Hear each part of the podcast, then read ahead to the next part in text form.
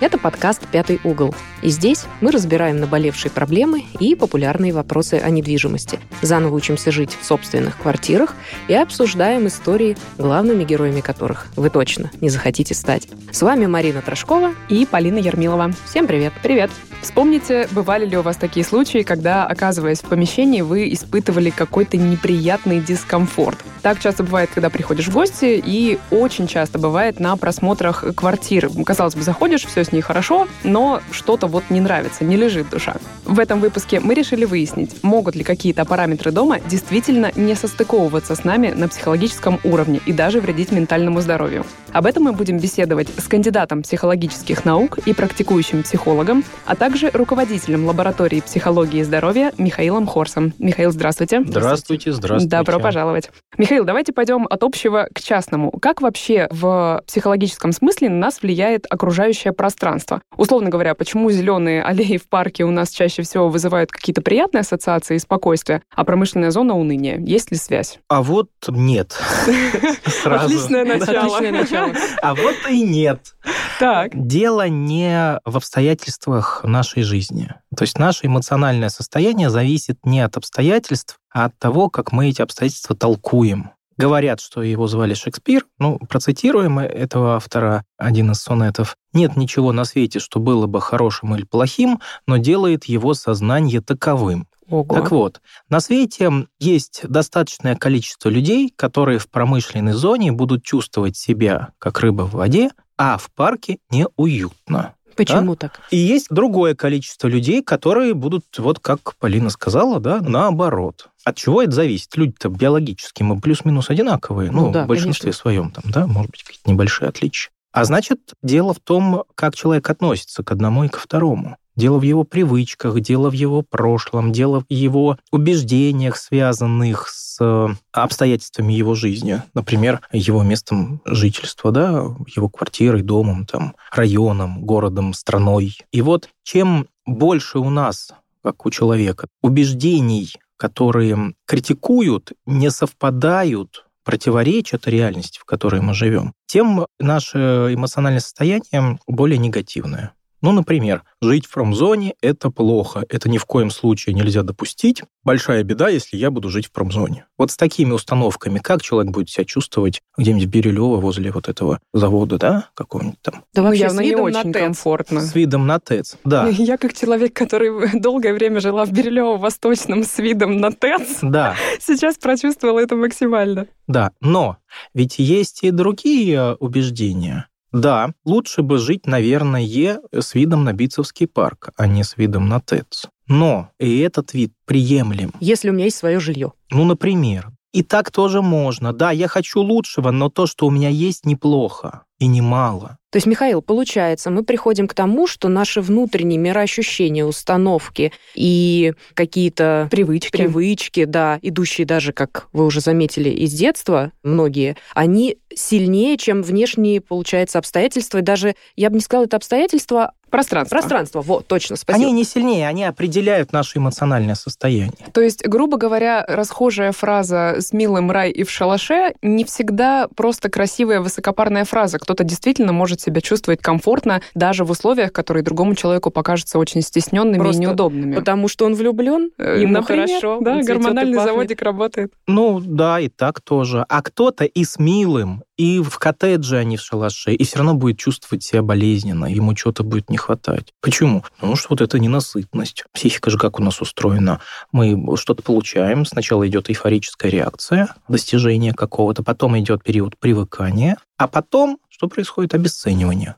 Раз как. я владею чем-то длительное время, значит, я уже этим не владею. Ну, это как, вот такой вам вопрос. Вы владеете руками и ногами длительное время. Как часто вы вообще задумываетесь о том, что это большое благо? Как Когда как они начинают человек, отказывать. который имеет много спортивных травм, я скажу, что я очень ценю свои руки и ноги. Ну вот, да. А так-то, по большому счету, пока ничего не заболит, да, люди рассматривают свои там конечности как норму. Хотя вот мы знаем, что это далеко не так. То же самое с жильем, и поэтому важно воспитывать в себе вот это качество благодарности к тому, что у нас есть. Не обесценивать. Это, кстати, годится и для других сфер нашей жизни. Михаил, у каждого, в принципе, свое понятие дома, а оно как-то трактуется в психологии. То есть есть ли какое-то определение места, где мы проводим время наедине с собой, семьей, да, там, в любых жизненных условиях, чтобы при этом мы еще чувствовали умиротворение, гармонию? Дом от психолога — это что? Понятие. Есть ли ну, оно опять вообще? же, да, в зависимости от ментальных привычек, что ли, так сказать, от требований, да. Но, конечно, есть и общие закономерности. Например, место, в рамках которого побыть одному хорошо бы, хоть иногда. Хотя, опять же, часть людей у нас воспринимают одиночество как... Наказание. Да, вот эта зависимость от социума, да, есть. Неумение быть одному. Да, это же крайности, есть социофобия, вот это, да. А Ну, есть смотрите, наоборот. Есть люди, которые любят э, ездить по разным странам, постоянно менять дислокацию, и у них весь мир — это мой дом. А есть люди вроде меня, которым очень важно иметь свои, грубо говоря, стены, украшать их, делать уютными, и это действительно спасительный такой микрокосм. В чем разница между нами? Ну, вообще феномен вот этих граждан мира, это же очень недавний феномен. Серьезно? Этого, ну, а что, этому там, ну, 30 лет. Ну, ну, хорошо, с 50 максимум. С точки зрения истории человечества, развития нашего да, общества, 50 лет – это пшик. Наверное, потому что стали путешествовать больше, больше возможностей для Да, движения просто- в пространстве. Просто стало больше возможностей, поэтому это появилось. К чему это явление приведет с точки зрения психического здоровья таких граждан, пока неизвестно. То есть нужны десятилетия, чтобы этих людей, как социальную группу исследовать, посмотреть, потому что в моменте они кажутся более свободными, спокойными. Но в итоге я, по-моему, видел какое-то исследование уже, ну, не русское, не наше, да, и таких людей, вот эти там дауншифтеры и прочее, там падает желание к продолжению рода, О как. Ну да, Да. чтобы не было привязки к конкретному Да, месту. потому что дети — это ответственность и привязка. Больше. Конечно, многие там есть люди, которые детей с собой таскают В слинках, да? Да, но, но имеется в виду в целом, в среднем, тенденция вот туда, да, что если ты не имеешь корней, к которым ты можешь возвращаться и преподать, да, как бы на- О, напитываясь. кстати, дом это корни, да, правильно? Какое-то заземление психологическое. Да, дом — это место, где... э, родовое гнездо. Родовое Да. гнездо, где вот память твоих предков. Это то, что было столетиями, тысячелетиями в истории человечества. А вот это передвижничество, Кочевничество. кочевничество, да. Хотя кочевники тоже были, да, но у них все равно была родина, они это понимали. Они просто возили ее с собой. Ну, ну нет, все равно они знали, что где-то есть место, откуда вышли их предки. Так, получается, место, где твои корни, в котором должно быть при этом учтена возможность побыть одному. Что еще должно быть в доме, чтобы он гарантировал нам такое, ну, плюс-минус стабильное психологическое состояние? Наше психологическое состояние зависит не от места, где мы находимся, а от того, как мы к нему относимся. Так, хорошо, тогда такой вопрос, Михаил. Нужно ли при просмотре квартиры, вот ты приходишь, выбираешь себе жилье, ориентироваться именно на ощущения, не на хочухи, хочу окна в пол, хочу вот, чтобы у меня была кладовочка, а именно ощущение, ну, мне здесь некомфортно, что-то вот меня царапает, даже объяснить не могу. Да, то есть есть вот, э, скажем так, рационально обоснованные психические состояния, когда мы говорим, нет, мне это не нравится, потому что вот то-то, то-то и то-то. да? А есть вот такие, как бы, то, что принято называть интуитивными вещами. Важно понимать, да, что вот если вы в какое-то помещение попали и чувствуете себя там некомфортно, это не эзотерика, не духи там шаляны, сейчас принято говорить, и не энергетика какая-то. Это наша психика на уровне бессознания, запомнив какие-то запахи, визуальные образы, звуки, связанные с какими-то травмами. Вот просто вспомнила, да, что вот так пахло, когда меня мама ремнем по попе Наказывала. наказывала. Даже если это прям не память как Не, таковая, нет, а рационально это не обязательно вспомнится. Но вот этот там запах какой-нибудь картошки жареной проскочит с луком, да, а вот было связано с травмой. А получается, в обратную сторону это тоже должно работать. Например, Ещё ты приходишь в квартиру, и там пахнет жареной картошкой. Это, Это такое, хорошее отличная квартира. Берем. Берем. Так а вы что же не знаете, что, например, в магазинах больших используют запахи Конечно. для Да, да, повышения музыку. покупательной готовности Да, людей, да? выпечка. Там корица, вот это сдоба, это все нами манипулирует. Михаил, а вот если, допустим, я ловлю себя на ощущении, что мне в этом помещении некомфортно, и я примерно понимаю, от чего там, да, допустим, запах или похожая картина на стене, есть ли смысл докапываться до этой причины, почему я так себя чувствую, чтобы потом ее устранить? Ну, например, очень хороший вариант попался на рынке недвижимости. И если мы уберем запах картошки, то все идеально. Или это уже не поможет, потому что первое впечатление осталось? Поможет, поможет. Вот важно, опять же, сейчас видите, в чем одна из проблем для меня, как и для специалиста. У нас полон интернет-гуру, различных, или даже гур, а, которые вот считают себя большими специалистами, и вот это вот, используя слова энергетика, они навязывают людям мнение, что есть какие-то там плохие квартиры, угу. вот там, да, где вот плохая да, энергетика, вот это, да. Цифры не сошлись. Да. да, и в итоге, если человек в это верит, то тогда, конечно, ну, вряд ли вот эти рациональные подходы ему помогут. Поэтому, конечно, лучше развивать критическое мышление, думать а не об энергетике, а о нормальных взаимодействиях с нашей окружающей средой. Да, пахнет. Значит, дальше рациональный вопрос. А вообще, сколько мне будет стоить времени, сил, денег вывести этот запах? Расчет, принимаем во внимание свои возможности и принимаем решение, остаюсь я здесь или ухожу искать что-то другое. Все, вот так эффективнее гораздо относиться к этому миру. А все вот эти мнения, что квартиры бывают как там заряжены положительно или отрицательно. Плохие квартиры, как у Булгакова. Да. А, Нехорошие. Вот это все, к сожалению, от э, лукавого. Да и к счастью. Давайте перейдем тогда к конкретным характеристикам. Действительно ли могут параметры помещения, низкий потолок, малое количество окон вызвать э, какое-то психоневротическое расстройство, сказала Марина, не очень представляю, что это такое.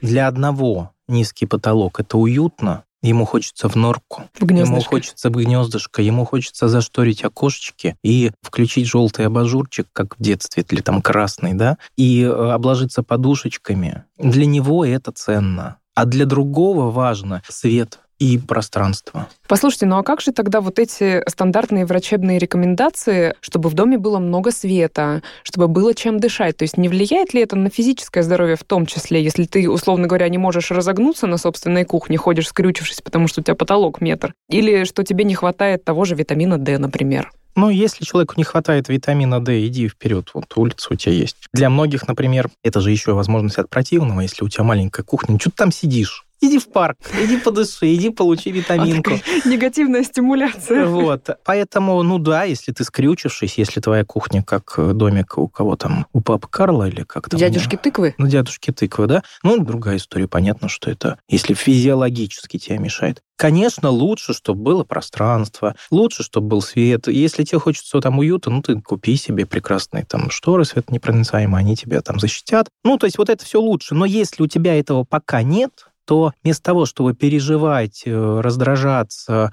и предаваться унынию, да, лучше что сделать? посвятить свое время и эти силы, которые сжигаются на уныние, лучше посвятить заработку и получению более качественных апартаментов для жилья. Михаил, я вам приведу пример а вы разберете как специалист. Моя младшая сестра долгие годы, так получилось, жила с бабушкой нашей вдвоем в квартире. Там, слава богу, было много пространства, у нее была отдельная комната. Но так получилось, что прошел большой ремонт. Естественно, права голоса у нее на тот момент не было. Ну, кто школьнику будет спрашивать, какие обои и так далее. Бабушка это все на свое усмотрение взяла и поклеила там зеленые обои в ее комнате. И с тех пор моя сестра терпеть не может зеленые обои, зеленый цвет ее просто раздражает. Вот в определенных тонах это прям психотравма у нее, как она это называет. Это может быть так? Ну, вообще говоря, есть не очень научное направление психологии, вот эта колористика, психология цвета, но, в принципе, частично, конечно, были исследования, через которые пропустили там несколько тысяч человек или несколько десятков тысяч, показывали им разные цвета, они говорили, это там приятно, это неприятно. Агрессия, ну, как-то, ну да, да вот это, ну, знаете, красная, страсть. да, да, а зеленый зеленый. Зеленый обычно вот в рамках этого направления считается, наоборот, самым позитивным. Вот. Мария, твоя сестра сломала систему, походу. Да. Да, поэтому я сказал, что это не очень такое научное направление. И, скорее всего, здесь сам цвет как якорь оказался привязанным к насилию над ней. Потому что ее не спросили, да. чего она хочет. Да. И вот это вот якорение на какие-то цвета, запахи, события, вот так работает наша психика. И больше того, можно этим управлять. Можно, находясь в хорошем настроении, в позитивном, лучше всего через обоняние это работает, взять какой-то запах яркий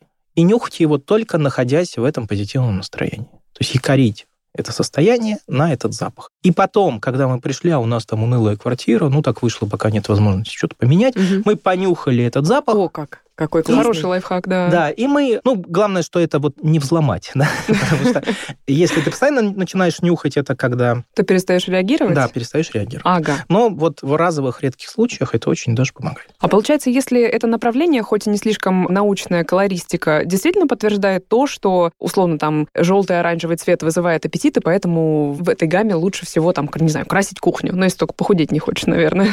Мне кажется, что здесь, опять-таки, стереотипы, может быть, да, срабатывают в нас, или как? Ну, я вам открою секрет проведения некоторых научных исследований, в том числе, возможно, и этих про цвет, да. Опрашивают тысячу человек, 100 из них отвечают так, 100 еще, там 500 как-то вот так, и выбирают тот ответ, который им нравится, и говорят, мы на самом деле опросили не тысячу, а 500. И вот 500 О, нам хитро.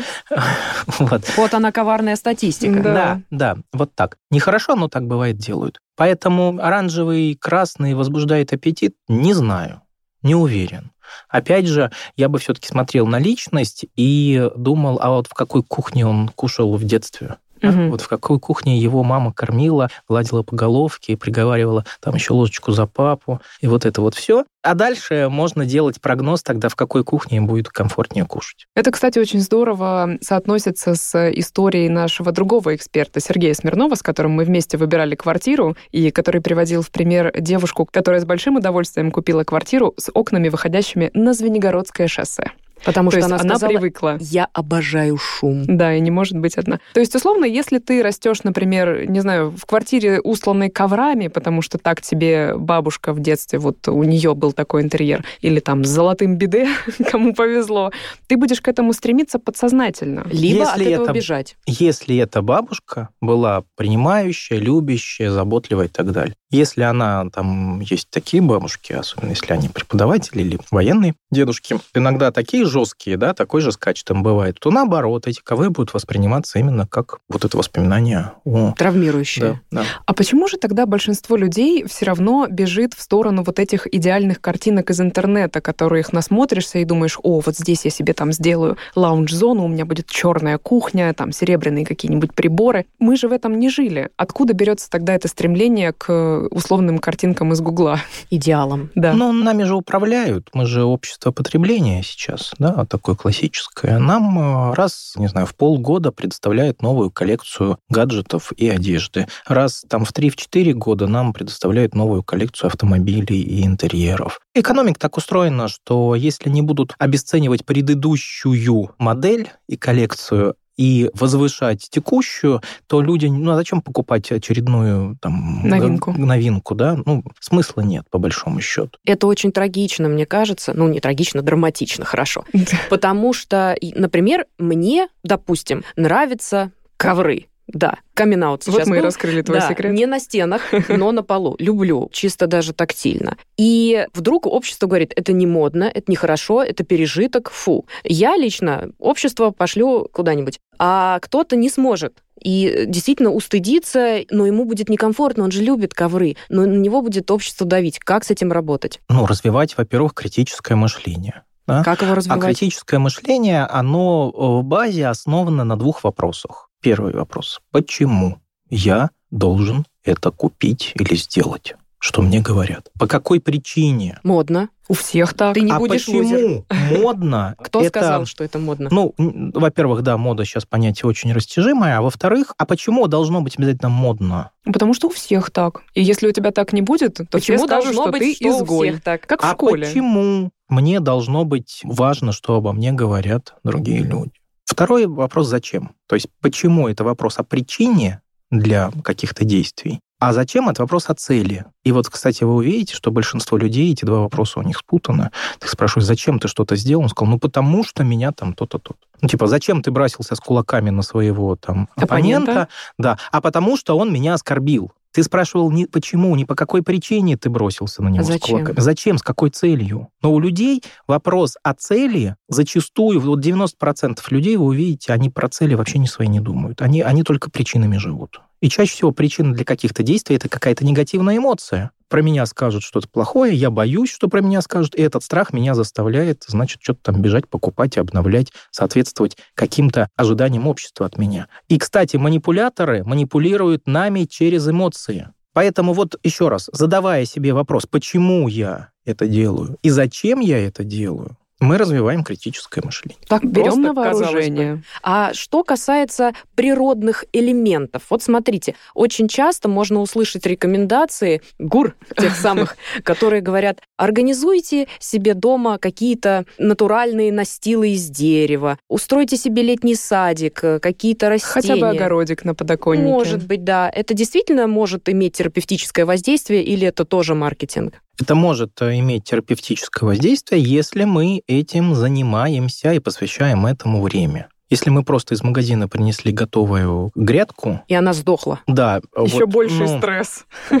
Это другая история. А если действительно мы сосредоточенно там вскапываем в горшке землю, Почему пожилые люди так любят Дача. копаться в земле, да? Механическая работа? Да, это возможность думать о том, что ты делаешь здесь и сейчас. Советский аналог, по сути, того самого громкого слова сейчас на немодного осознанность. Что такое осознанность? Ты думаешь, сосредоточен на том, что ты делаешь здесь и сейчас. Ты пьешь воду, вкус воды стараешься ощутить, тяжесть этой бутылки, с которой ты пьешь эту воду. Да, то есть ты в моменте. Заземляешься. Да. И если мы используем вот эти природные элементы у себя в жилье именно для этого, чтобы подрезать цветочек, вытереть с него пыль, и в этот момент мы думаем о цветочке, а не о работе, тогда это очень даже поможет. Но если мы а, его еще подрезать, поливать, там пыль из него вытирать, а у меня столько работы, ну тогда это будет лишняя нагрузка на нашу психику. Возвращаясь все-таки к выбору жилья, мы много говорили о том, что все исходит изнутри нас, но тем не менее мы, когда присматриваем квартиру, выбираем соседей, выбираем пространство вокруг дома, парк и так далее. Это тоже очень важно. Эти параметры могут быть принципиальными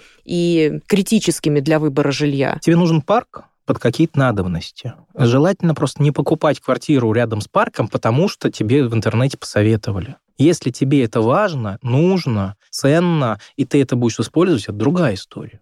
А если просто кто-то что-то сказал, то, может быть, тебе прислушаться, может, тебе, наоборот, в центре, где куча машин загазовано, но ты... Э, в эпицентре жизни. Да. Да, и ты Динамики. на работу за 10 минут будешь пешочком доходить, прогуливаясь с а стаканчиком соседи? кофе. Хорошо, соседи. Тем более, что соседи, кстати, не всегда будут зависеть от твоих приятных детских Совсем. воспоминаний. У них могут быть свои, и они любят шуметь по ночам, например. И причинять психотравмы. Да. И тогда было бы очень инфантильно и не по-взрослому считать, что все соседи должны соответствовать моим ожиданиям. О как. Вот смотрите, есть группа людей, которые считают, что соседи обязаны быть такими-то, такими-то и такими-то. А есть группа людей, которые считают, ну, ну, разные могут быть соседи. Конечно, хорошо бы, чтобы мы были одни представления о ценности единые, да? Но, но бывает и по-разному. Поэтому, если вот у человека есть взрослое мнение, что козлы в жизни встречаются, среди соседей, например, то когда эти козлы встретятся, он не так будет болезненно это переживать. Наоборот, если человек надевает на себя корону Бога, топает ногами и кричит, все соседи должны быть такими, как я сказал, а какими, как вот как я, так же все должно быть, то тогда, скорее всего, любой сосед, который там не вовремя что-нибудь засверлит, будет вызывать болезненные реакции вплоть до психоза. Опять-таки, приведу здесь пример. У меня была диагностированная депрессия, я проходила лечение. Вспомним ковид ковидный год, когда нас заперли по домам. Под конец беседы что-то я это вспомнила. И действительно так получилось, что мои соседи продолжали ремонт. Просто когда я ходила на работу, я не слышала ни этого перфоратора, все было хорошо. Но когда два месяца я просидела, как я сейчас говорю, с сверлом в башке, да, а, а я слушала скажу, голосовые сообщения да, с сопровождением плане, на фоне. Это было действительно очень травматично. В итоге это привело к тому, что у меня начались странные приступы. Как мне потом сказали, это были панические атаки. То есть это было действительно, я боялась, я слышала этот звук на улице. Мне казалось, что все издает этот звук. Видите, действительно, это может быть э, травматично для психики. Да, нет, может. Тут важно понимать, что опять от этих гур в интернете идет мнение, что мы вот люди рождены мы для счастья, и что не должно быть у нас в жизни травм, боли, какой-то конфликт, переживаний, что вот как-то можно так изгольнуться, и не будет у Вечное тебя... счастье. Да, да, и не будет у тебя в жизни проблем. И вот это мнение, оно глубоко ошибочное. Утопии не бывает. Отрицание своего права на трудности, проблемы, боль, конфликты, неприятности в итоге приводит к усилению реакций эмоциональных, отрицательных на эти трудности и проблемы. Потому что вот человек, которому сверлят там в ухо, да, если он считает, ну да, так может быть, да, я могу страдать, мне больно, тяжело, плохо, но так бывает. Ему будет тяжело, но у него не будет так называемых отрицательных эмоций второго этажа. А что это О, такое? Отрицательные эмоции второго этажа – это я страдаю из-за своего страдания. Ага. То есть мне Ничего сверлят, себе. мне это неприятно. А еще мне интернет-гура сказала, что я должен быть вечно просветленным, принимающим и не должен там ни на кого злиться, обижаться. А я же злюсь и обижаюсь, значит, я плохой, и я начинаю еще там, ну, как бы себя ненавидеть за то, что я злюсь и обижаюсь. Или мне кто-то там тоже другой сказал, там на тренинге личностного роста, что меня не должно трогать, когда меня там сосед матом посылает. А меня это трогает. И вот меня мало того, что это трогает, так я еще и злюсь на себя за то, что меня это трогает. Стресс есть двух типов. Есть так называемый дистресс, который как раз принято в основном считать стрессом, ди от слова distraction, разрушение. А есть эостресс, от греческого слова «хорошо». Это стресс, он даже может быть сильнее, но он краткосрочный, и он нас укрепляет. Разрушают нас стрессы хронические. Они могут быть даже не очень интенсивные, но если она в хроническом... Что в квартире может быть хронического в стрессовом плане? Помимо отношений с близкими. На самом деле в квартире может быть хронически в стрессовом плане сам человек его реакции. Если он будет ходить и нудить сам себе, ну как же так, у меня тут, на, на, на, а должно быть по-другому, а вот то, как есть, это плохо. А почему это плохо? А это потому, что я по-другому всю жизнь хотела, а у меня вот это, а у меня не получается, значит, я слабый, плохой, никчемный, и квартира-то у меня плохая, а должна быть хорошая. Вот тогда в хроническом плане он сам у себя и есть источник этого стресса. То есть источник нашего стресса в большинстве случаев есть, конечно, биохимическое, там все это понятно, это к врачам, а вот в большинстве случаев это эмоциональный стресс, который связан с нашим толкованием того, что с нами происходит. И вот так прекрасно Михаил закольцевал беседу. Да. И амнистировал абсолютно наши стены и про окружающее пространство. Поймите меня правильно, я не за то, чтобы смириться и сдаться. Нет, коем Конечно, я за нет. то, чтобы поменьше переживать и И за критическое мышление, я Да. поняла. Да. переживания, они же очень силы забирают. Это же напряжение нервной системы. Поэтому чем меньше мы переживаем, тем больше мы сделаем для себя в своей собственной квартире. Ну что ж, об удивительной взаимосвязи нашего психического здоровья и квадратных метров нам рассказал кандидат психологических наук и практикующий психолог, руководитель лаборатории психологии здоровья Михаил Хорс. Спасибо огромное, особенно за лайфхак с запахами. О, да. Ну, а выпуск вели, как всегда, Марина Трошкова. И Полина Ермилова. Всем пока. Пока.